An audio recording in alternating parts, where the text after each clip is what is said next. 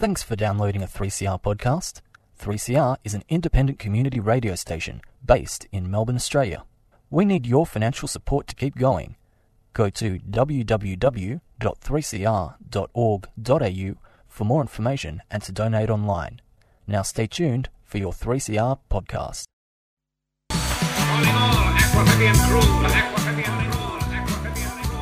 You're listening to Out of the Blue on 3CR Community Radio, and I'm James Whitmore. I'd like to acknowledge the traditional custodians of the land where this show is being broadcast from, the Wurundjeri people of the Kulin Nations, and pay my respects to elders past and present. This week, we're going to hear about one of Australia's most endangered marine species and the recently announced plan to save it. I'll be right back after this. We know you love listening to 3CR, but we also know that many of you haven't downloaded the Community Radio Plus app yet. The app lets you tune in anywhere and share the station with your friends. So, show the love and share the love and search Community Radio Plus wherever you get your apps.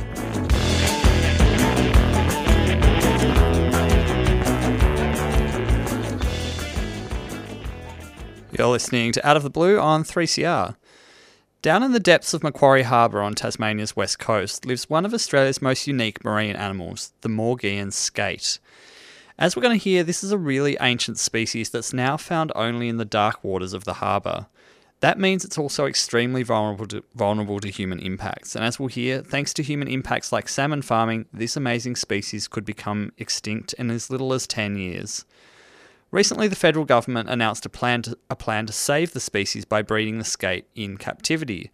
But will that be enough? To find out more, I spoke to Dr. Leonardo Guida from the Australian Marine Conservation Society. Hi, Leo. So the Maugean skate, it's a wonderful, mysterious animal. I've seen it called the thylacine of the sea. Can you tell us a bit about what this makes this species so special? This species is one of the most unique species of of ray or, even fish really in, in the world, in that it's been around since the Gondwanan period. Um, so this is around about the time, you know, 60 odd million years ago, and T-Rex is in its kind of last breaths roaming the earth. And Australia has split from, from the massive Gondwana mass. Australia is becoming isolated. Um, and in that isolation, like we see on land, also under the waves, Australia starts evolving really unique animals that aren't found anywhere else in the world. And the Maugean skate ends up um, in Macquarie Harbour, this small pocket of water that, that I affectionately call a bit of a bathtub in Tasmania. It's it's enclosed in an area of about 300 square kilometres. Um, and yeah, it's found nowhere else in the world. It's a living dinosaur. It's the most geographically restricted charcoal ray in the world. And also, as you touched on, being thylacine of the sea, it's facing a possible extinction within 10 years, some say possibly even five, unless we take real drastic action. And as we saw in the conservation advice that was released um, just last week, the single primary threat and catastrophic risk, in fact, that was identified by scientists, is intensive salmon aquaculture within Macquarie Harbour. Mm. So, also following that information um, last week, the federal government announced a plan to to save the skate. Um, can you explain mm. what the plan is? Yeah, so uh, last week, Federal Environment Minister Tanya Plibersek announced uh, $2.1 million to support uh, a captive breeding program for the skate. And normally you wouldn't necessarily advocate for a captive breeding program because you would say, look, let's actually save it in the wild first. Um, captive breeding should be a very, very last resort. And the situation is that far gone that that's where we're at, that quite literally we need to get as many individuals as possible to then put back into the harbour to help supplement this population and its recovery. Um, and you might have just noticed I said to, to, take individuals and put them back into the harbour. So, whilst the captive breeding program is a necessary step and a very welcome step, um, the success of a captive breeding program is largely going to be dependent on a healthy Macquarie Harbour because that's where you're taking individuals from. And also, the individuals that you put back, you want them to survive and, and reproduce into the future. So, captive breeding program is, is a necessary and a fantastic step forward. Um, but the larger issue at play is the health of the harbour itself. And as the conservation advice identified, one of the urgent priority actions to undertake by the end of this summer is the reduction in the amount of salmon that's farmed in, in Macquarie Harbour. And we've been advocating uh, with the Australian Marine Conservation Society that uh, along with other environmental groups, in fact, that uh, that salmon farming actually ceased in Macquarie Harbour and the harbour itself allowed to, to kind of recover itself. Mm. So the plan doesn't do anything to address um, the the habitat threats, particularly salmon farming. So you can explain why salmon farms are such a big threat to this species. Yeah, so the intensive salmon aquaculture that occurs in Macquarie Harbour, what happens is um, largely through fish feed and fish waste. Uh, what happens is, is uneaten fish feed falls to the bottom of the harbour, as does fish waste. Microbes eat that fish feed and fish waste. Uh, and what happens is they chew up whatever limited oxygen is already in the harbour. So I should say the Macquarie Harbour naturally is an environment of low dissolved oxygen in the water. And so this excessive fish feed and fish waste and the microbial action that occurs chews up whatever little oxygen is in the water. So it drastically exacerbates the problem. Um, and so as a result, um, there's very little uh, oxygen coming into the harbour as well from the seawater. And this is in part due to uh, the damming of rivers that, that limits seawater coming in. It's quite a complex thing to describe um, and for people to listen to without seeing a picture, but suffice to say that basically the fresh water that comes off and runs over the top of the harbour creates a cap. Salmon chews up, well, salmon farming chews up little, what little oxygen is already in the harbour. And only when seawater kind of comes in through these big westerly storms does seawater really come in and kind of regenerate the oxygen in the harbour. So we saw in 2019 that because there was this continual depletion of oxygen in the water for such an extensive period of time, um, we saw an extreme weather event where there was a huge westerly storm that came into the harbour and it was able to push the river flow back. The seawater came in, and seawater, because it's denser than fresh water, sinks to the bottom of the harbour. And as it does that with all its oxygen, it actually displaces the oxygen depleted water at the bottom right up through the water column. So it literally flips the harbour upside down. And so all that oxygen depleted water, or hypoxic water, I should say, goes up through the water column and essentially causes a fish kill. And this is what happened to the Maugean skate in 2019, where it lost an estimated half its population. Um, that that really severely hypoxic water went up into the shallows where the skate lived and literally choked it to death. So you're calling for salmon farming to exit the harbour completely. How could that be done? Yeah, that's a, that, that's a really great question. Um, and it is a it, it goes without saying it, it, it can it probably is a logistical challenge, um, but that's not to say impossible. So we also should should bear in mind that um, that where Macquarie Harbour is, one third of it is a World Heritage Area, and there's no salmon farming in that, but there's salmon farming essentially adjacent to that. And the federal environment minister um, administers the EPBC Act, so the Environment Protection and Biodiversity Conservation Act, and this this is our nat- these are our national nature laws that are designed to protect the environment and and species at risk. So the federal environment minister has obligations under that act. Um, and another thing we're asking is that through the the EPBC Act, um, that salmon farming be removed from the harbour for its effect not just on the species but also on the World Heritage Area values of the harbour itself. Uh, but again, essentially, it I, I, can see the the logistical challenges, but it's by no means impossible. Um, and a simple solution could be that with the current stock that's currently being farmed, once they are harvested, then they're not replaced. Simple as that. Um, and that would address the primary and, as the conservation advice says, the most catastrophic risk to the skate and its existence. So, as you just mentioned in 2019, um, just a, a, a, single storm um, was really catastrophic for this species. What makes this skate so vulnerable? I should I should say that in 2019 it wasn't just a single storm. There were also uh, it was basically two kind of extreme weather events in the one year. Um, there was also some significantly elevated water temperatures, which also pushed the skate beyond its physiological limits. But the other thing is, is with warming water, it also holds less oxygen. So a lot of these factors compound. So it, it's it's a hyper specialist. Like it only lives in this harbour and the conditions of this harbour, which are really unique. This harbour is naturally low in oxygen. Um, it has it's it's really stratified into layers. There's a fresh top layer. There's this brackish or semi-salty, if you will, middle layer that's filled with tannins. So the stuff that comes from like wood and organic matter. And those tannins create really, really dark water that prevents light penetrating. And so under that middle layer, you've then got saline water, so water from the sea. And because there's no light getting to it, it kind of mimics conditions in the deep ocean. And all this is within a you know a real confined space that's 300 square kilometers and at most maybe 50 meters deep.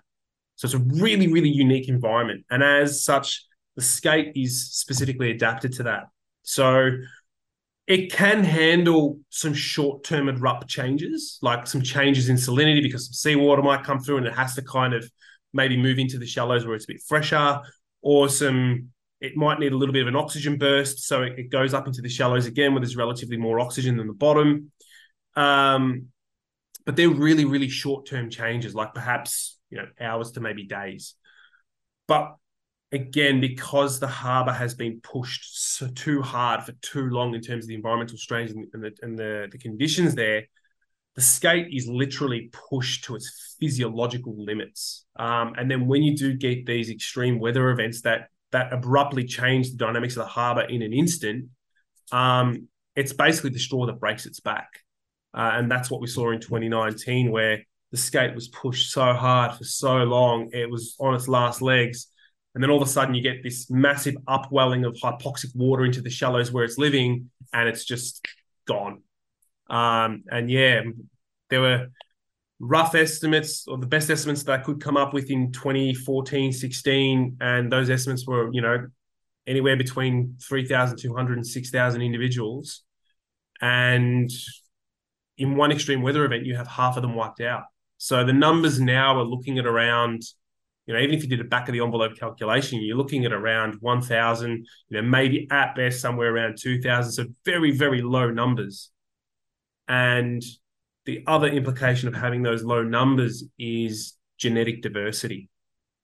And so there's a real risk that, you know, the species starts inbreeding.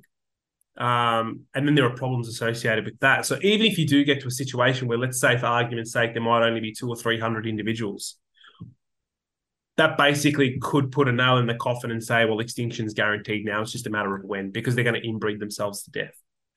Uh, so it is a very, very dire situation. Um, I'm pretty sure no one wants another Tasmanian tiger event. And what's even more alarming for me personally is that um, this could very well be, if, if nothing is done quick enough or, or, or significantly enough, this could very well be the first extinction um, in modern times of a shark or ray in the world and directly because of human activity. Yeah, so I mean, the environment you're describing is very extreme. It's very uh, dark and, um, you know, a very extreme environment. How do people actually study this species? I mean, is this something you can dive down and look for, or? Um, so the way they study it is um, over several years because they've had to keep methods consistent because you need consistent methods so that you can compare year on year for a decade plus or even more. They've generally the scientists have gone out and very, very carefully have put in gill nets um, and caught the Maugean skate and hauled them up and taken samples and measured them and, and so on and so forth. And even taken some samples, some eggs back to the lab and even hatched them in the lab, which is the lab, which is kind of where the captive breeding is going at the moment.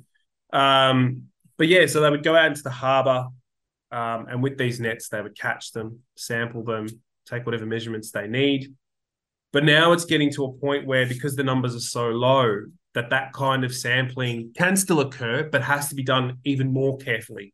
Um, so what they're now looking at, what they've explored, is different rate, ways of using sonar, um, even lidar technology to basically, essentially, with high tech equipment um, without having to fish and disrupt these animals or catch them is to basically see through the water and get an individual and pick out individuals and even count them. And so, where the technology is heading, it's not my area of expertise, but essentially, it's going to be really high tech sort of scanning that is able to penetrate the water in the depths. And you can actually kind of pick out the individuals. And in some of the, the, the concept trials that they've done, they've been able to do that. So as you touched on, the thing that makes it really challenging, particularly if you want to say go diving, for example, is the fact that you can't see. Um, it's incredibly, incredibly turbid through that layer. Um, and even with underwater cameras, you can sort of see the animals. I know that with the the salmon aquaculture, they have cameras around their pens and, and at depth in certain points. And they do get video footage of, of some skates, and we've got some amazing some images of it. Um, but again, even in that video footage, you'll see that it's it's quite dark. It's very turbid. It's got like this mustardy yellow tinge to it. Um, it's it's a super unique environment, uh, and all the more reason really to preserve it and make it resilient and improve its health. I'm talking with Dr. Leonardo Guida from the Australian Marine Conservation Society, and we'll hear more from Leo after the break. But first, this is Carissa Nyalu with Big Sky Country. You're listening to Out of the Blue on 3CR Community Radio.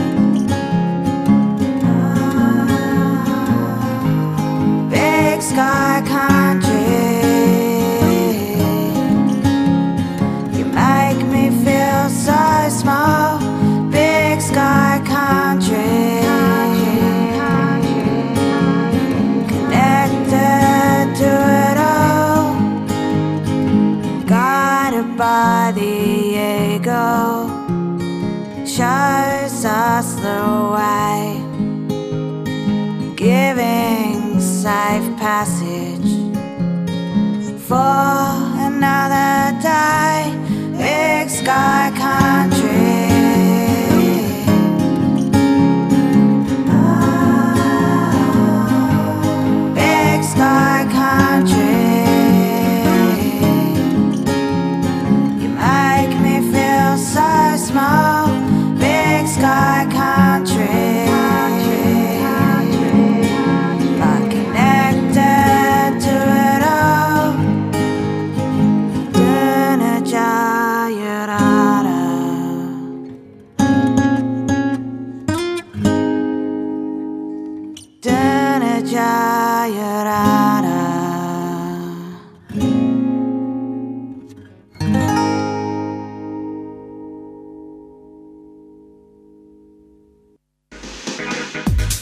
LGBTIQA plus people, that's come from a large history of people standing up and acting up for our rights and our communities. Talking queer Pacifica, talking about us. You know, this very like violent act of like hatred and bigotry towards trans people, where they demonize the image of trans people, especially trans women. For working class queers, for queers of colour, for those who are poor and homeless, the struggle is continuing.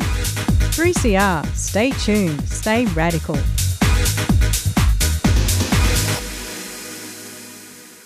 That was Big Sky Country by Chris Anyalu, and you're listening to Out of the Blue on 3CR Community Radio. I'm talking to Dr. Leonardo Guida about the plan to save the unique Maugean skate. So the skate was actually recognised as endangered back in 2004, and as you've just explained, things have got substantially worse for it since then. I Mhm. mean, how has that come about? It seems like a you know a ridiculous failure. Yeah, it's it's a very long and tragic story how the skate has gotten to where it is now. Um, and as the conservation advice, you know, has has shown us since 2009, dissolved oxygen in the water from an already naturally sort of lowish level has just plummeted to to around about 20% now. And the skate kind of needs dissolved oxygen to be around, you know, at a minimum, the estimates are at a minimum 40 to, to 60% is ideal for the skate. And at the moment, you know, since for the past, I think five years now, it's kind of it's kind of hovered in this death zone. It's kind of stabilized in this death zone at about uh, around about 20% or less. Um, and then in 2009, uh, it, it, when salmon farming was allowed to expand considerably in terms of the amount of fish it produced, the dissolved oxygen plummeted considerably. So that drop in dissolved oxygen, um, as conservation advice has told us, or these scientists have told us, is is the primary threat. Um, and since then, the skate has really suffered for it. So, and then as I said, you get that 2019 issue of, of a mass mortality event that nearly wipes out half, and and so you know with with El Nino coming up towards the end of the year, um, or at least looking very likely to come up towards the end of the year, and, and the extreme weather and temperatures associated with that, you know, this animal is one extreme weather event away from extinction. So, and the conservation advice points to this again that by the end of this year, a raft of things need to be done because this harbour, in every which way possible, we need to do the best we can to get those dissolved oxygen levels up so that in the in the event an extreme weather condition does occur, that harbour is resilient. It's healthy enough to withstand that. And the skates, by extension, can withstand it because they have enough oxygen and their bodies aren't pushed to that limit right on the very edge. So yes, as, as you said, since since the early 2000s, endangered, and the situation's gotten a lot worse. Um, ourselves, the Australian Marine Conservation Society, and our, our partners at Humane Society International, we nominated the species for critically endangered listing last year. Um, no, my mistake, earlier this year in March. And by the looks of it, I mean, I think even blind Freddie can see that you know it's it's most likely going to be listed as critically endangered. But again, that's a decision that the federal environment minister will have to make. But I suppose, irrespective of, of what it is on paper, the very cold reality is is that we have to do a lot, as does the the Tasmanian government and the federal government. They have to do a lot by the end of this year um, to really give this animal the best chance. Otherwise, yeah, Australia could see a new extinction. I just want to ask you briefly about, you know, other marine species because we see this over and over again. Species are recognised endangered. Nothing is done until it's almost too late. Last Mhm. year, the government announced a plan um, with a goal of no new extinctions. And we've Mhm. got other species on that plan, like grey nurse shark, red handfish, white Yep. seahorse, sawfish. Do you think that plan is adequate to save these species? I think the government has made, and this is the Australian government, the federal government, um, has made a commendable ambition in no new extinctions and identifying these 110 priority species, of which, as you've identified, uh, a a few of them are are marine. Um, and that's a welcome step forward because previously, I personally hadn't heard any language about preventing new extinctions and being so explicit about it and creating this priority list. Now, it's one thing to say that and to plan it and to create a plan for it, but it's obviously another thing to act on it and make sure that it happens.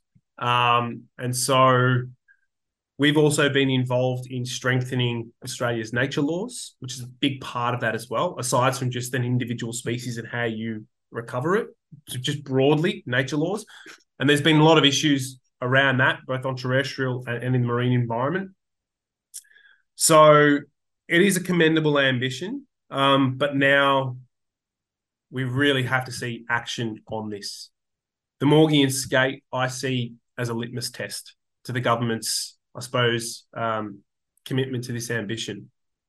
So far, the signs are positive.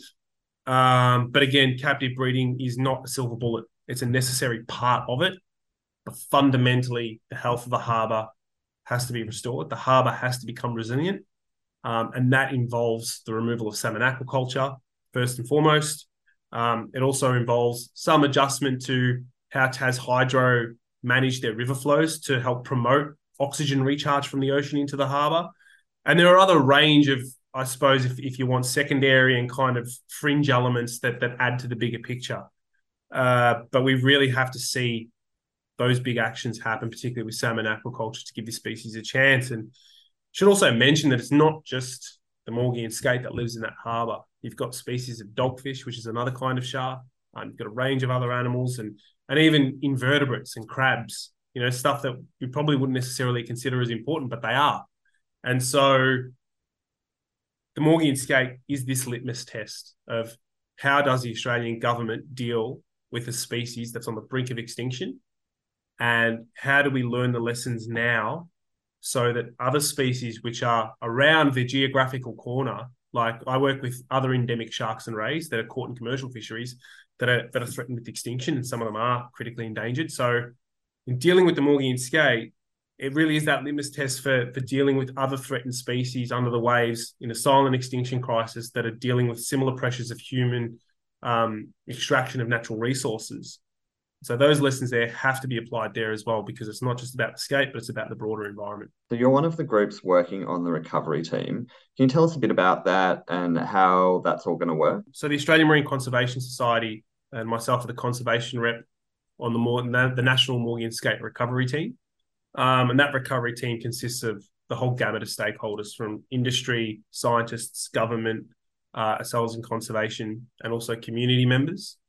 And the progress thus far, I have to say, has been positive in that we're actually working quite well together within this recovery team to hear the different perspectives and the solutions on how we can save the skate. Um, and as we've seen um, in the conservation advice, it really is critical that that those actions that that are decided upon are delivered by the end of the year. Um, and yeah, I, I, think if we all put our heads and hearts together, I think there's a positive future for the skate as well as the communities within Tasmania that depend on the harbour, both for for recreational purposes and also tourism and so forth. So it's going to be a challenging road moving forward.